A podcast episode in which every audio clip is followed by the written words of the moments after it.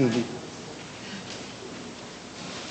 a source of never-ending head shaking to me that although the Bible, and especially the Old Testament, tells us continuously that God works wonders through the least expected ways in the darkest days, we never look for it.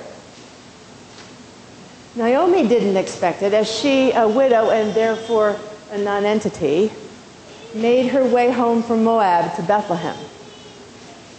Naomi is bitter. She tells her friends to call her Mara, which means bitter. Her journey has been sad and empty.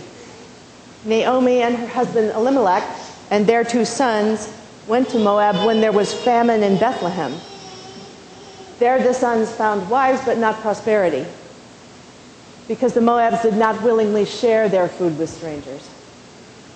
Elimelech and both of the sons died.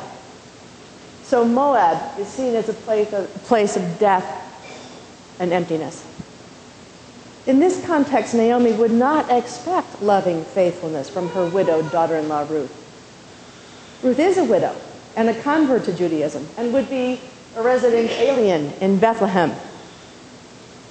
She is also now without money and without estate and could stay in Moab to remarry, but she refuses to leave Naomi. Her love echoes in those most famously poetic promises Where you go, I will go. Where you lodge, I will lodge. Your people will be my people, and your God, my God. Where you die, I will die, and there I will be buried. Naomi is so incredulous, she asks Ruth if she expects her to grow another son in her womb so that Ruth can marry him. But Ruth is undeterred. In the middle of this dark and desolate life that Naomi is leading, in which she has left her home because she is starving, only to starve again in a foreign land and lose her husband and sons, God begins to work in a totally unexpected way through a stranger a member of a society alien to the Jews. One expects loving kindness from one's own community, not from godless Gentiles. One expects help from one's community, not from the enemies of one's community. But God is mysterious.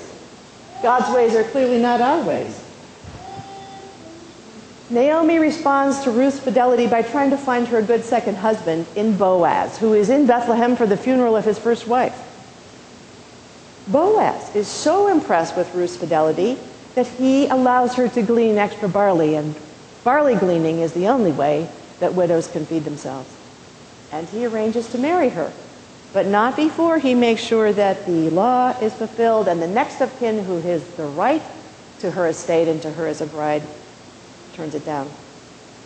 The crowning glory comes when Ruth bears Obed, whom Naomi nurses, and who we are finally told is the grandfather of David, the king of Israel, the forebear of Jesus. In this text, God has brought Naomi from empty desolation to full and joyful fruition through the kindness of the other, the alien stranger, the unlikely source of redemption. The widow, as a symbol of vulnerability and desolation, comes again in the gospel when Jesus denounces the temple system, which is so corrupt that it bankrupts widows and yet enriches priests and scribes under whose stewardship the poor, the alien, and the widow are supposed to be attended. The implication here, I think, is that this is the darkest hour in the world, when the very temple of Yahweh is corrupt. It is the most unexpected place for God to work in the temple. And through the life and death of this inauspicious carpenter son, Jesus, in the most broken, most desolate, most God forsaken places and times, God uses the unexpected as the means of grace. Today, we turn our attention toward those unbelievably brave people who have defended this country in peacetime and in war they are the people who must go to the awful, the agonizing, the God-forsaken horror of war. They are the people who must make impossible decisions about who's, who lives and who does not. And they are often the people who must go when they don't agree with the command to go. They are the people whose lives are often taken or ruined while we are safe at home. We honor their faithful stewardship of our security. We remember their selfless self giving and we cherish the sacrifices they have made for us. We honor their families who have endured anxiety and grief and sometimes triumph.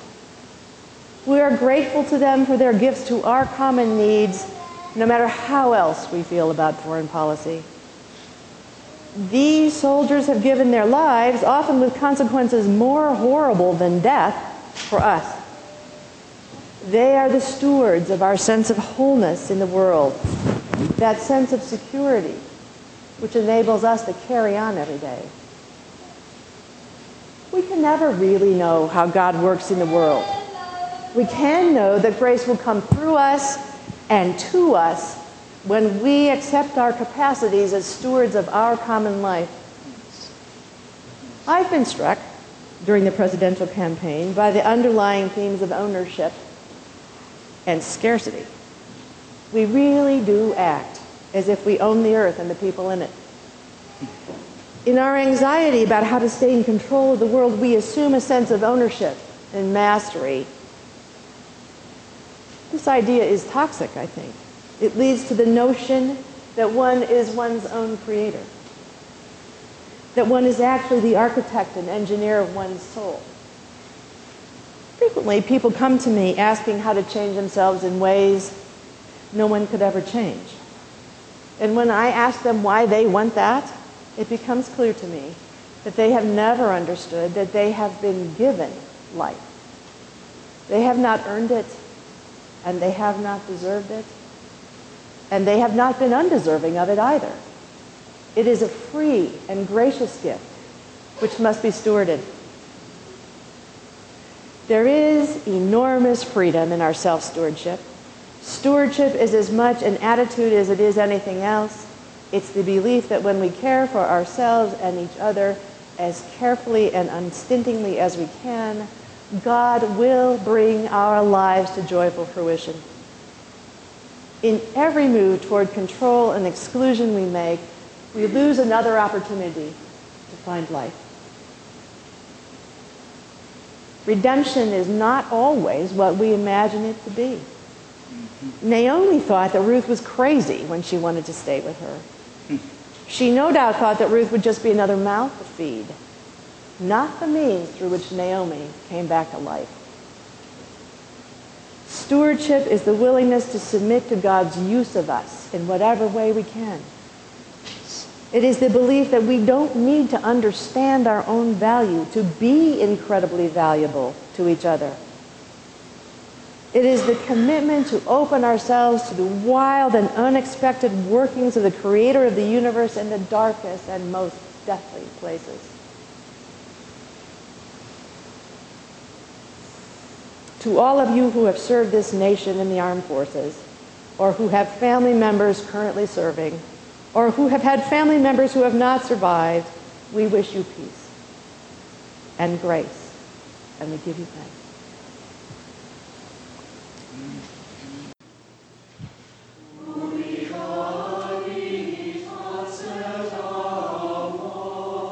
This has been a sermon podcast from the Episcopal Church of Our Savior, Mill Valley, California.